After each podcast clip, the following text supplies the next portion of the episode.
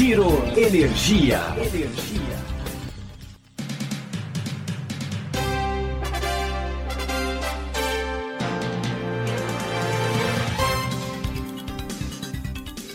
Olá, tudo bem? Esse é o Giro Energia, o podcast sobre o setor de energia, patrocinado e desenvolvido pela Econ Energia. Eu sou Roberto Rockman, jornalista que cobre esse setor há duas décadas. Esse é o primeiro episódio de uma série de quatro sobre ISD. Nesse aqui a gente vai dar uma geral sobre o que é o assunto, como essa agenda ganhou espaço na agenda das empresas, quais os principais desafios e o que está sendo discutido nesse momento no Brasil, na Europa e nos Estados Unidos. Assim você pode ter um pouco do básico e um pouquinho de uma visão mais aprofundada sobre esse tema tão importante na agenda das empresas. Para entender mais sobre o assunto, a gente entrevistou um especialista da consultoria PSR, Mariano Berkenwald, que está em Paris. Ele vai explicar um pouquinho sobre os avanços da agenda ISD aqui e fora. Vamos ouvir o que ele tem a dizer.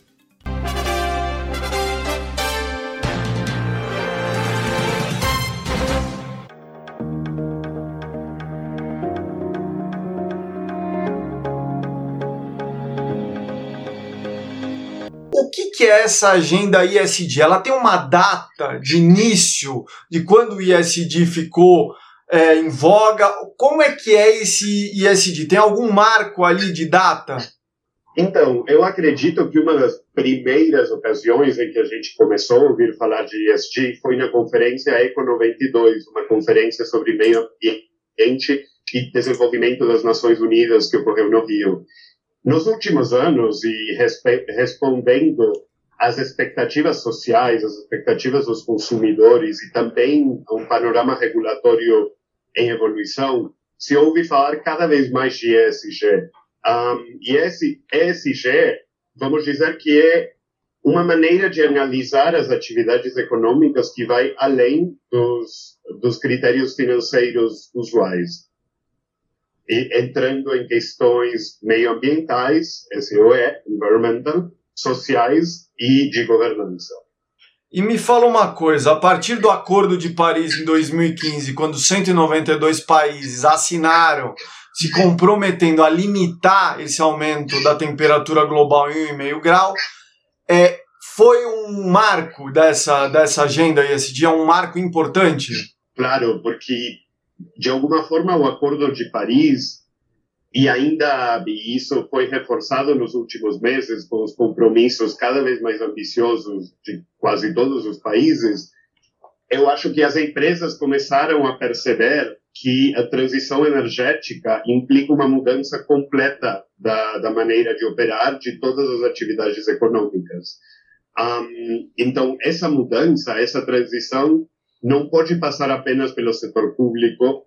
As empresas têm um papel muito importante uh, para cumprir nessa transição e essa agenda que às vezes é que às vezes recebe muito entusiasmo das partes das empresas e às vezes não, é muito importante para o cumprimento desses objetivos uh, climáticos e é por isso também que os governos estão empurrando cada vez mais. E essa transição para uma economia de baixo carbono, então, envolve um é, vários lados, tanto o lado da iniciativa privada das empresas quanto também do governo. Você está mais, é, você está interagindo mais com as empresas. Como que elas estão na Europa, por exemplo, nesse movimento, já que Europa e Japão parecem estar mais avançados que outros mercados? Então, sim, na Europa ESG é a sigla do momento. Um, se você, por exemplo, eu moro em Paris, na França, se você abre o LinkedIn e vai para ver as vagas uh, que tem aqui, aqui em Paris, está cheio de vagas de dados de ESG, de empresas e entidades financeiras que querem começar a coletar dados de ESG de maneira sistemática, a quantificar um pouco coisas que até agora eram qualitativas e, portanto, difíceis de mensurar um, e eu acho que isso mostra esse começar pelos dados, que é o que a gente está vendo cada vez mais, mostra a que ponto essa conversa, essa conversa e essa agenda está ficando séria. Um, o processo que estamos vendo agora na Europa é muito parecido com o início da standardização do, da divulgação de informação financeira. Um, por décadas e décadas era muito difícil comparar o estado financeiro de empresas de diferentes países, ou até empresas no mesmo país que usavam uma metodologia diferente. Demoramos bastante tempo para standardizar esse, essa divulgação financeira.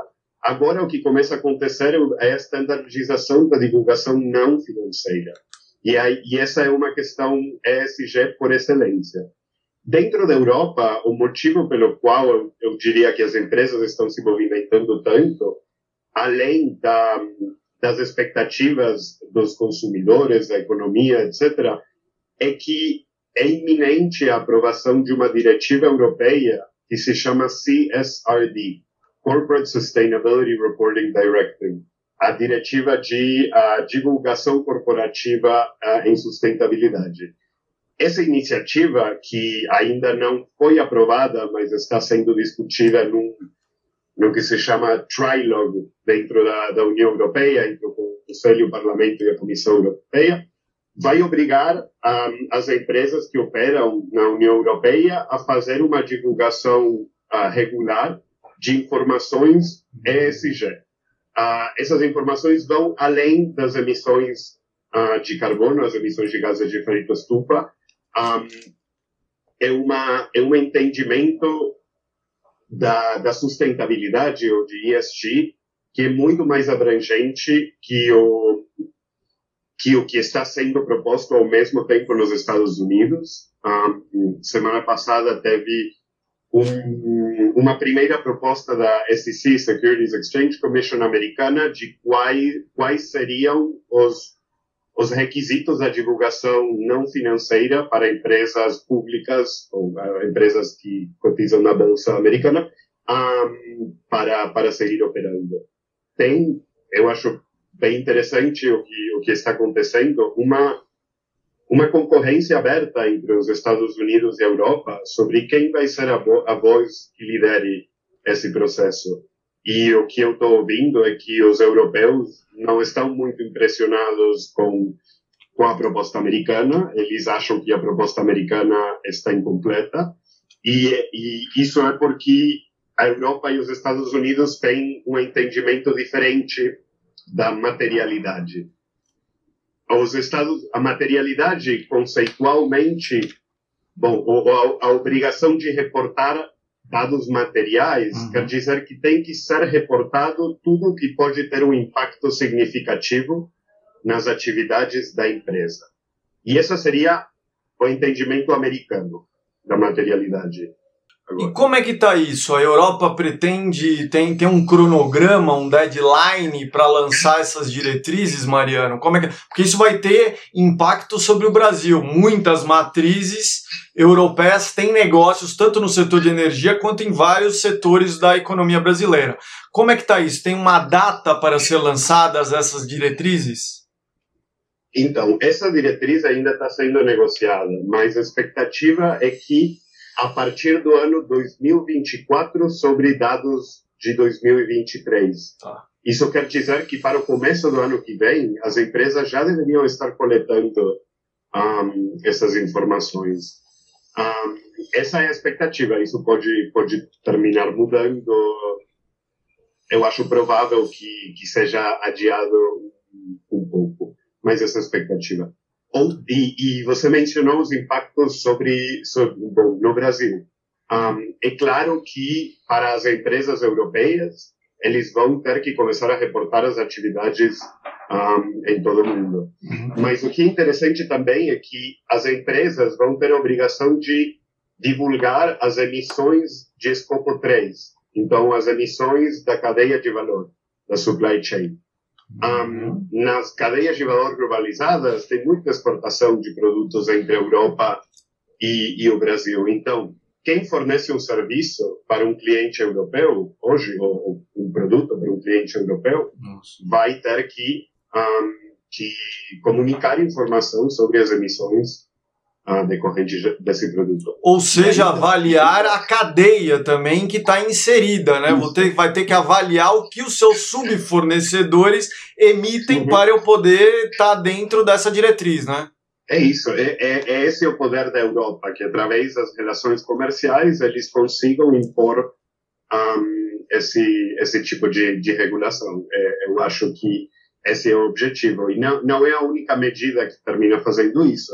A discussão sobre um, uma taxa de carbono uhum. que seria paga na fronteira da União Europeia para alguns produtos importados, dependendo, por exemplo, da intensidade de emissões de CO2, é uma coisa que acaba tendo impacto para quem exporta produtos para a Europa e talvez até criando oportunidades para quem pode exportar produtos verdes ou mais verdes. E, e eu acredito que é o caso do Brasil. Como consumidor europeu enxerga essas práticas adotadas pelas empresas? Ele valoriza empresas que têm uma agenda ISD? Elas têm um preço diferenciado aí na Europa, Mariano? Então, eu diria que o consumidor europeu olha, olha o acionar das empresas com bastante desconfiança.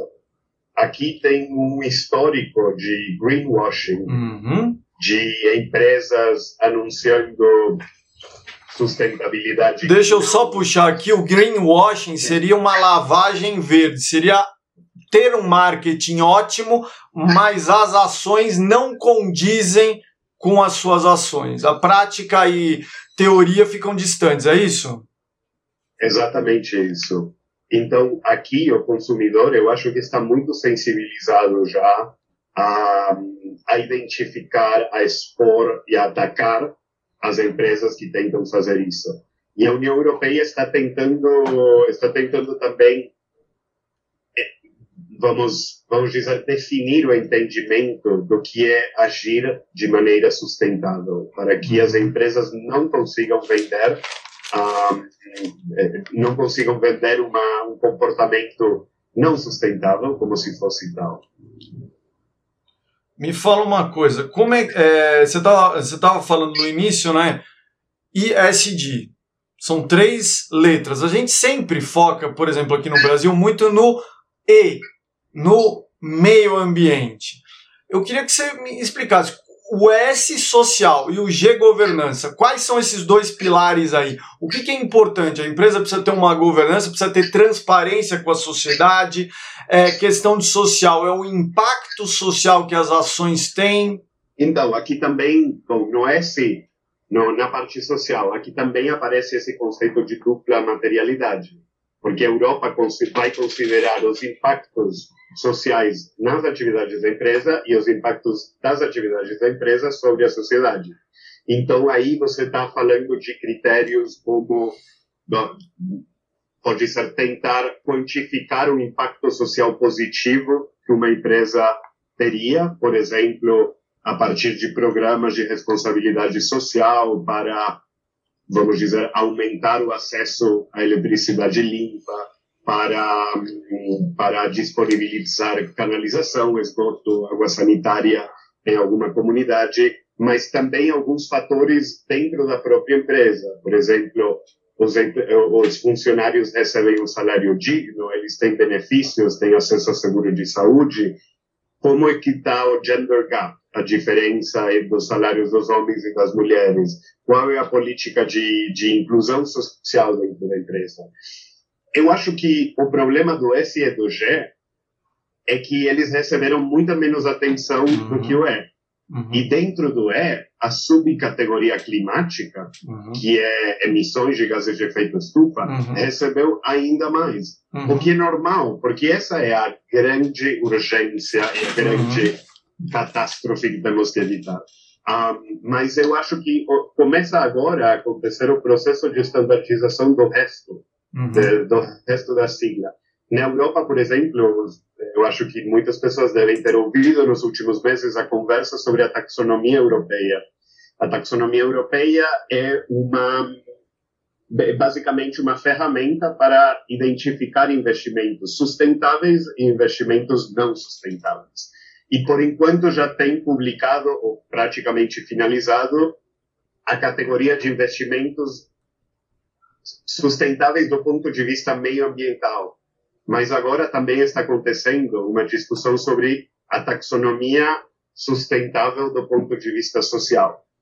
Então, para investimentos que têm um impacto social positivo. É uma conversa super interessante, porque o, o argumento e a discussão que está acontecendo agora é ok, todo investimento que cria fontes de trabalho tem um impacto social positivo. Mas como dis distinguir entre um investimento que está na linha de base, que não leva uma atenção particular para os impactos sociais, e um investimento que, sim, é de natureza sustentável socialmente. Por exemplo, um projeto para um, aumentar, aumentar o acesso à rede de saúde ou uh, o uso menor da, da, da, biomassa tradicional, da lenha dentro, dentro, dentro das casas, etc. etc. Um, do lado da governança, é um pouco diferente, porque a governança não vai ser o, o, o alvo de um investimento e, portanto, não vai ter uma taxonomia de governança. Mas a governança é o, além dos requisitos de transparência, um, de, de também independência do conselho de administração, tem vários fatores clássicos, não necessariamente associados com sustentabilidade, um, mas também tem questões sobre como está ligada, se a remuneração dos executivos está, está ligada à redução de emissões ou atendimento de outros fatores de sustentabilidade social ou ambiental. Um, tem, uh, eu acho que o G é a letra menos desenvolvida das três, uh, mas é uma área onde também vai aos poucos chegar uma, uma definição e uma standardização. Me fala uma coisa, essa jornada, ela tá, é, ela é longa. Onde que o empresário deve começar ela, Mariano? Quando o empresário começa a procurar vocês, por exemplo, são uma consultoria que vende, né, um foco especialização em energia o que, qual que é o caminho que ele tem que percorrer? Primeiro é a coleta de dados, esse é o primeiro passo. Quais dados? Como que essa jornada do ISD começa? Porque eu imagino que ela não termina nunca, ela é contínua. Mas como que ela deve começar? O principal recado é não esperar até a regulação, a obrigatoriedade dessa divulgação aparecer para começar a agir nesse sentido é uma área, como eu descrevi, onde ainda tem bastantes incertezas. Ninguém sabe dizer exatamente o que vai ser reconhecido pelos governos e pelos consumidores como sustentável ou ESG compliant ou não. Eu acho, bom, em matéria em matéria de emissões as coisas estão um pouco mais claras e são mais mensuráveis. Eu acho que tem que agir com integridade, tentando mesmo reduzir as emissões, e não compensar por, por outro lado ou, ou, ou usando contabilidade criativa, isso, uhum. esse tipo de coisas, agir com integridade ah, nessa discussão. Isso é o que vai ser mais valorado pelo consumidor finalmente. E a segunda, e o segundo recado, sim, começa começa pelos dados. Os dados são incrivelmente importantes. Eu comecei a minha carreira profissional trabalhando no Departamento de Estatísticas da Agência Internacional de Energia. Um, e eu participei em processos globais de, por exemplo, atualização da metodologia de coleta de dados energéticos dentro da União Europeia, por exemplo. Só isso é um processo de três anos. Um, quando foram desenvolvidos os estándares de estatísticas energéticas pelas Nações Unidas e outras entidades, IRES, um, foi um processo de quase 10 anos. Um, o imperativo climático, a urgência climática é tal que precisamos acelerar uh, em todas essas definições. E é o que eu acho que está começando a, a acontecer na, na discussão através de várias iniciativas. Aqui no Brasil, você acha que essa discussão começa pelas multinacionais? Eu acho que sim. Você já vê esse movimento? Eu acho que sim, mas rapidamente ela deve passar para todas as empresas que trabalham com multinacionais, que já são muitas mais, um, e finalmente para toda empresa que tem algum tipo de comércio internacional. Como é que a questão da guerra pode afetar essa agenda? Ela acelera essa agenda? Eu acho que ela acelera claramente a agenda de descarbonização, um, essencialmente pela necessidade, pelo alinhamento do imperativo geopolítico na Europa uhum. com os objetivos climáticos a médio e longo prazo.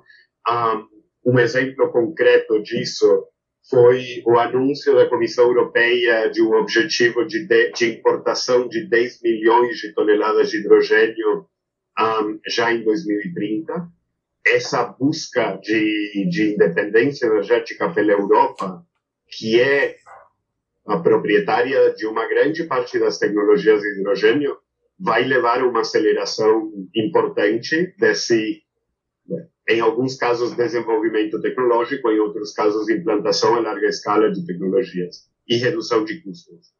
Um, esse, eu acho que eu, eu acho que isso implicaria uma aceleração o que o objetivo de, de eliminar as importações de gás natural de gás natural da Rússia antes do ano 2030 acelera a saída do gás natural da Europa ah, e portanto acelera a transição energética. No curto prazo tem alguns passos para o lado e às vezes passos para trás. Mas eu acho que o reajuste dessas desses objetivos de médio e longo prazo vai fazer com que tenha uma aceleração. O aumento de preços do, do gás e do petróleo também, porque o, o premium verde fica menor. Isso, na verdade, tem um impacto para o Brasil que tem uma matriz já renovável que deve continuar ainda mais sendo renovável, né?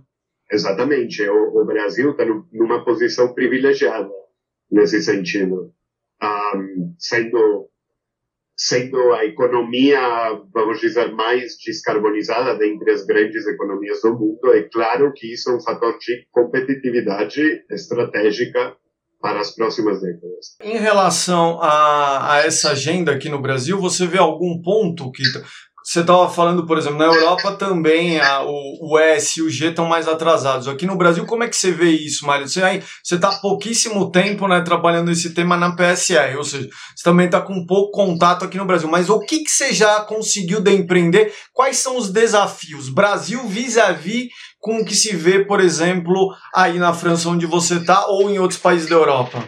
Bom, eu, eu trabalho com o Brasil já faz quase quatro ou cinco anos. Hum. Um, depois do meu trabalho no Departamento de Estatística da, da Agência Internacional de Energia, eu coordenei o programa para, de transições energéticas limpas para a América Latina também uhum. na agência e uhum. o que eu percebi muito rapidamente no Brasil e que eu ainda vejo com as empresas que trabalhamos hoje é como cresceu de maneira considerável o, a atenção que as empresas estão, estão dando para o S, hum. um, ah, para, para a parte social. Hum. E eu acho que faz total sentido num país como o Brasil, ou num país como, como meu país, a Argentina, um, que são países muito desiguais, hum.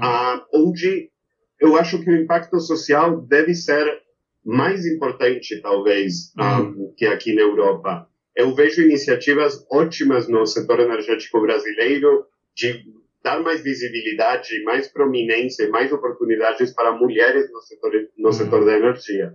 Há iniciativas como sim, elas existem e lideranças femininas que existem no setor energético brasileiro que acontecem em poucos países da, da América Latina. Eu acho que a parte social, num país como o Brasil e em toda a América Latina, deveria ser mais uh, mais importante. A outra diferença que eu vejo é, bom, a parte ambiental, talvez não climática. Hum. O Brasil tem uma riqueza natural, um, bom, biodiversidade que na Europa já foi, já desapareceu praticamente faz séculos.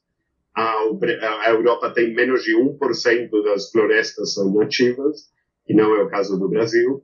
Ah, mas no Brasil também existem alguns problemas com a preservação dessas florestas, ah, sem, entrar, sem entrar em muitos detalhes que não ocorreriam ah, aqui, aqui na Europa. Então, eu acho que o desafio na parte florestal é, é importante. É, tem alguma diferença nas perguntas que você recebe de empresas brasileiras com empresas europeias? Tem alguma tem, tem algum lado diferente assim? Você já percebeu? Eu acho que muitas vezes as empresas europeias é, estão não porque elas, elas sejam melhores pessoas do que as empresas brasileiras, mas porque já existem uh, obrigações legais e regula regulatórias na Europa. Uhum. Elas estão agindo de uma maneira, às vezes, mais organizada uhum. do que as empresas brasileiras.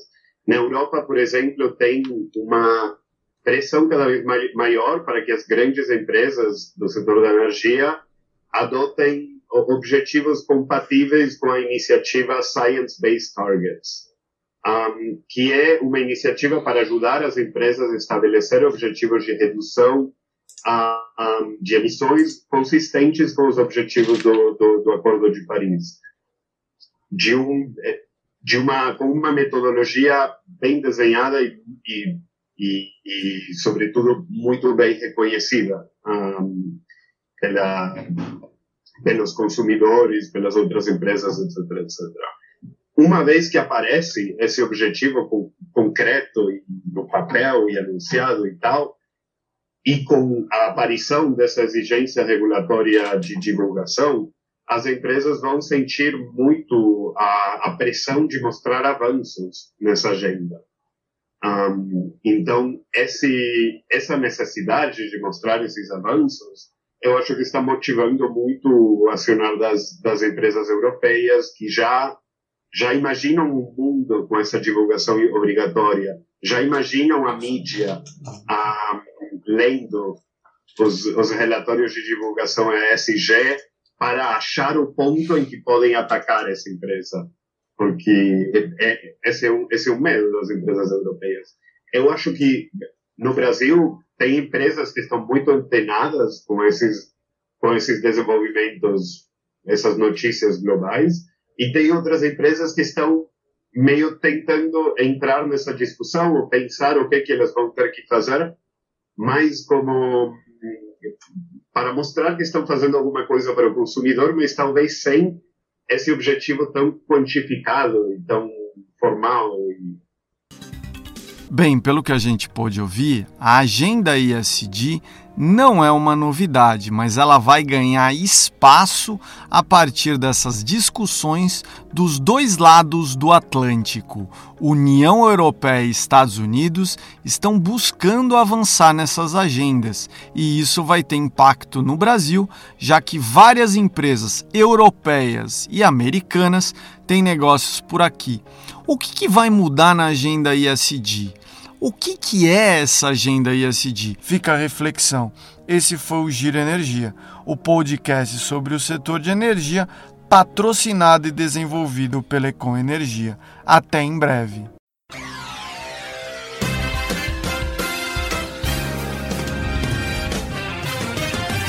Giro Energia. Energia.